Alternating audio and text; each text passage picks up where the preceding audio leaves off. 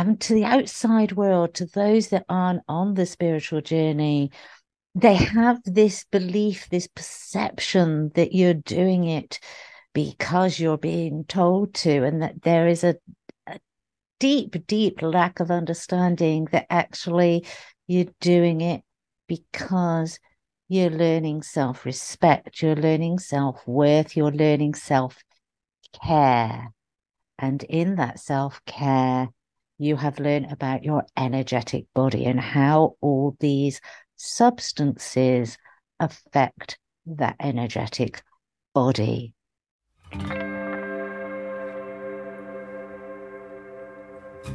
Welcome to Spiritual Midwife, the podcast that tenderly guides you through the transformative journey of spiritual awakening and personal development towards the ultimate destination of soul sovereignty.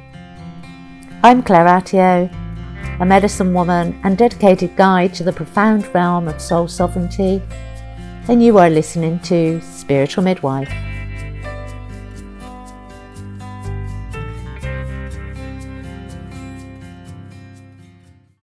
Hello, beautiful souls.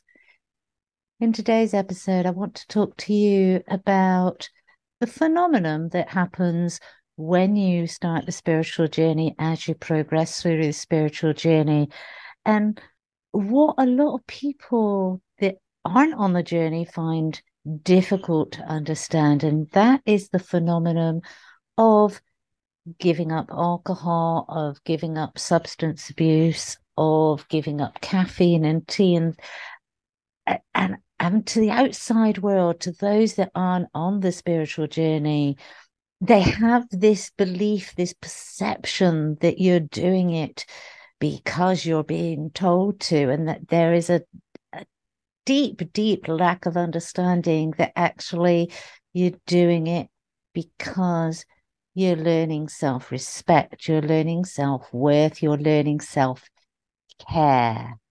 And in that self care, you have learned about your energetic body and how all these substances affect that energetic body and it's it's a really interesting concept. I know when I first started opening up, and I think I was probably about two or three years in, and I lived in Europe and I had an absolute love of coffee, real coffee, not the English version, not the American version, but the espresso.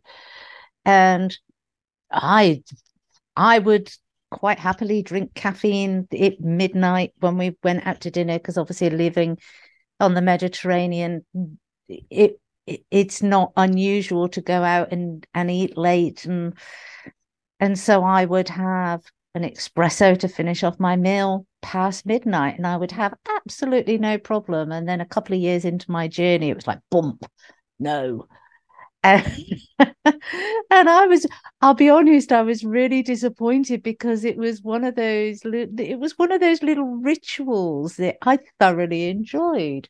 But all of a sudden, my body, my system, because of where my energies have elevated, because of the work that I'd done and the clearing that I'd done. And so that put me on a, a, higher frequency when I was introducing those substances into my body, my body reacted badly to them. I started getting headaches. And, and so I had to, I, I swapped to decaf. Alcohol was the next one to go. And I've never been, I'll rephrase that. Since my 30s, I've not been a big drinker uh, I just didn't. I I that was a personal choice because I just didn't like that day after feeling, and so drinking had never been a big thing. But even the little bit that I did have, maybe a, a glass of wine with a meal, that started to hurt. That started to pinch, and I certainly didn't do it when I was working. And I've I've noticed this. I've noticed. Uh, a lot of people and i was i coming back to England, I've been I've been quite shocked to hear of others that have gone on retreats where alcohol has been allowed. They've been on spiritual retreats and alcohol has been allowed, and there's been jokes and there's been drinking games. And I'm not going to judge them, everybody to their own. What I am going to impart is what I believe, because spirit and stimulants, they're actually stimulating. We call it spirit, getting high. And so, what I've always believed and what I've always learned it's it's something that that right from the very beginning when i started opening myself and connecting to the divine obviously when i was beginning i was le- I, I learned by opening and closing my crown chakra as time has gone on i've become an open channel and we've we have discussed that i think on here now maybe, maybe not on here maybe over on my youtube channel but it's that getting high your energetic body, your etheric body get expands. It's getting high. And within that getting high, you can actually create a rip, a tear, a breach in which negative energy can come in. Our etheric body, our energetic body, we have a layer, that aura, which is a shield for our energetic body, like our skin is a shield for our organs. And when we're using substances and we're getting high, we're expanding that often to such a point that it rips, it tears, it expands so much, it thins and it causes a break. Illness can can also create a break within that, which is why many, many practitioners refuse and they will actually cancel their clients if they have an illness. They will not work. They know that they are not a secure, clean, clear vessel or have the potential of not being a pure, clean, clear vessel. And so they cancel their clients. These are the responsibilities that we take on when we're working with energy, when we're working and calling in the divine and working with our ancestors when we're traveling to other realms. There's a huge responsibility. And that makes it sound stuffy, but it's also a natural progression that you want to, you just don't want to partake anymore. You don't see the sense in it. You don't see the point in it. You don't see the need in it. But you do as you're transitioning, as you're moving through, and your inner world and your outer world are still not in alignment, you can very often find yourself still with circles of friends that are from your old world, that are from a different vibration. They're not better or worse, they're just from a different frequency, a different vibration with different sets of values and beliefs and lifestyles. And as you work on yourself and your frequencies change, so your beliefs and values and lifestyle, what you get a kick from, changes. Get those higher levels of consciousness. And when you're not in alignment, you can very often. I mean, I've had it said to me, Oh, you're so boring now you don't drink. And I'm thinking, Well, I'm exactly the same person. I still have fun. I can still crack a joke. I still get up and down. I'm just not falling into the trap of having a loose tongue and saying things at the expense of other people. I always think of spirit, you know, why do we call alcohol spirit? And and that connection between the spirit world and what's been brought into our physical world. And when we look at history, I mean, they, they, they gave Native Americans, they bartered with Native Americans with alcohol. And you have to ask the bigger question why? Because you look at the statistics of Native Americans now, and unfortunately, the alcohol rate, the amount of alcohol issues and problems within the communities is massive. One, they they they took away, they stripped them from their divine connection. They encouraged them to breach and abuse their bodies so that that negative spirit could enter, disrupt, corrupt. It's massive when you actually look at what's been intentionally done to keep those that have a deep connection with source. What's been done to those that can see to blind them to stop them to bring in a different paradigm so that it can they can be controlled. And so that the truth can be obscured and manipulated. Throughout history these tactics have been used and cultures have been desecrated because of it. If you're going on a spiritual retreat and you do care who you're going to be mixing with what energies you're going to be mixing with, a really good thing to ask if it's not available on their website or within their literature is is there alcohol permitted on the premises? And if there is, I personally would stay away because you will be doing exercises where you are merging the energies. Now, yes, you can't always know who's going to be on that retreat and where they are in their journey and what frequencies they're on. But what you do want to know is that the people running those retreats are taking your safety into consideration and are taking on the responsibility of that. And banning alcohol and substance abuse is one clear indicator that yes, they do take those responsibilities and my energetic well being, my spiritual well being important. And I know a lot of people have asked me about ayahuasca, and and, and again, I personally, uh, I'm not drawn to it. I do not. I'm not drawn to it in any way, shape, or form.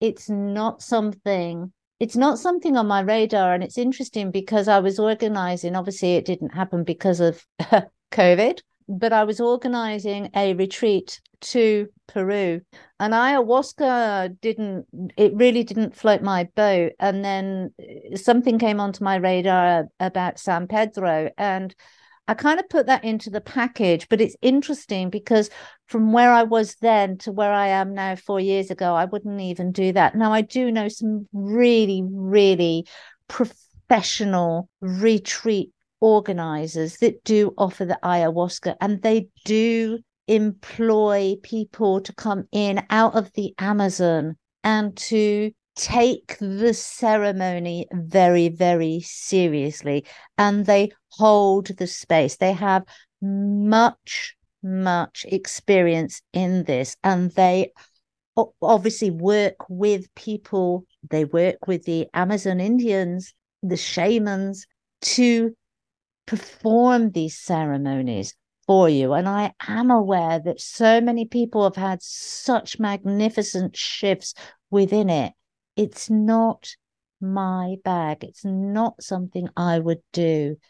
And I would actually, again, to anyone who is listening to this and anyone who does feel that calling, because these medicines are available to us. I'm not going to deny that it's not a medicine because it is a medicine. I just said it's helped a lot of people shift through a lot of things that they needed to, a lot of aspects in their life that they needed to.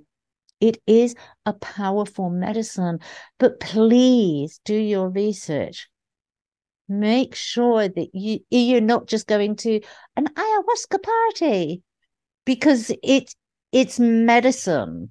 You wouldn't go and and this is the thing this is what this is i get frustrated because you wouldn't go to somebody who just calls himself doctor but has had no medical training and yet in the realms of the spiritual world, in the realms of spiritual development and doing energy work, people very often do that because it look pretty on the package. Oh, we'll go there. That looks pretty. Oh, I like what they're saying. Oh, they're using all all all the, the the latest terminology, all the keywords, all the buzzwords. No, do your research. Make sure that the people that you're going to be putting your energetic body into their hands whilst you're undergoing these ceremonies actually know what they're doing, are actually properly trained, are properly initiated into these ceremonies and do the work themselves to keep their bodies clean and clear so that you know that when they're working with you, they are clean and clear of anything other than the light of divine. Smoking is a good one. This is one, and this is one I've been honestly, it's it's one that took me a long, long time to do. It's listen to your intuition, your body, your spiritual team, your intuition will tell you what steps you need to take next. First of all, it was for coffee for me. Then it was the uh, the little bit of alcohol that I had. I mean, even Christmas, I don't think I had anything this Christmas. Last Christmas, I think I had one Bailey's on Christmas Day. This Christmas, we had a bottle of non-alcoholic wine. I don't think I even had the no, we didn't. We didn't even have the Baileys. And that it wasn't it wasn't me going oh i can't possibly have that no no no i wasn't denying myself my I, my frequency was frequencies were in a place where i genuinely didn't want it it's not about denying yourself it's about listening to your body. What do you want? What do you don't want? The one that i've struggled with is smoking and it's interesting because obviously when you again when referring back to the native americans the native americans used to use the peace pipe and and, and i was taught many many years ago not to because i used to get a big hang up of that especially kind of going to retreats and things it's like oh can i still smoke? Because it, smoking has become so antisocial. And it's it it was it was one that i used to worry about and i can remember a, a, a very wise spiritual soul saying to me it's all about the breath. It's all about the breath and that's why you're still using it because it helps you with the breath. Now, I'm not advocating smoking. We all know it's not good for our health. We all know it's an addictive behavior. And part of the soul sovereignty journey is to release ourselves from those addictions. But if that's an addiction you have and you're not yet ready, don't beat yourself up over it. Love yourself, acknowledge that you have that addiction. Acknowledge that that is something that still needs to be worked on, but also acknowledge that your body, your mind, your spirit is not yet ready to release you from that. And each of these aspects we do at different times. If we use that mythology, if we use that protocol of listening and then taking the aligned action, I gave up smoking. Well, I say gave up. I say that in brackets because I have the nicotine addiction I still have, and I'm still working on that. The cigarettes I've given up. I gave that up in October, I think it was, but I do still vape for that nicotine intake. And that is something that I'm still working through, working on. But hey, I've, I've smoked since I was 11 and I'm now coming up to I'm mid 50s. So it's a long, long addiction there with that, with my body being accustomed to that nicotine kick. We're all different. We need to honor ourselves. We need to be honest with ourselves. And we need to listen to our bodies, listen to our team, our spiritual team, listen to the messages from the divine and take the actions accordingly in a loving, self nurturing, self caring environment. And be aware you are a spiritual, energetic being having a physical experience. It's not all about the physical body. Much care needs to be taken of our energetic bodies, our emotional bodies, our mental bodies. Only then, alongside with our physical bodies, are we having a, a holistic approach to our health. When we start to do that, that's when all the little pieces of the puzzle start to fall into place and there's a clear pathway in front of us. So I hope this has helped. If you have any questions, then please put them in the comments box. Please leave your likes if you've enjoyed this episode. If you're on iTunes, leave a review. That would really be helpful to me. And I shall see you on the next one. You take care. Bye bye.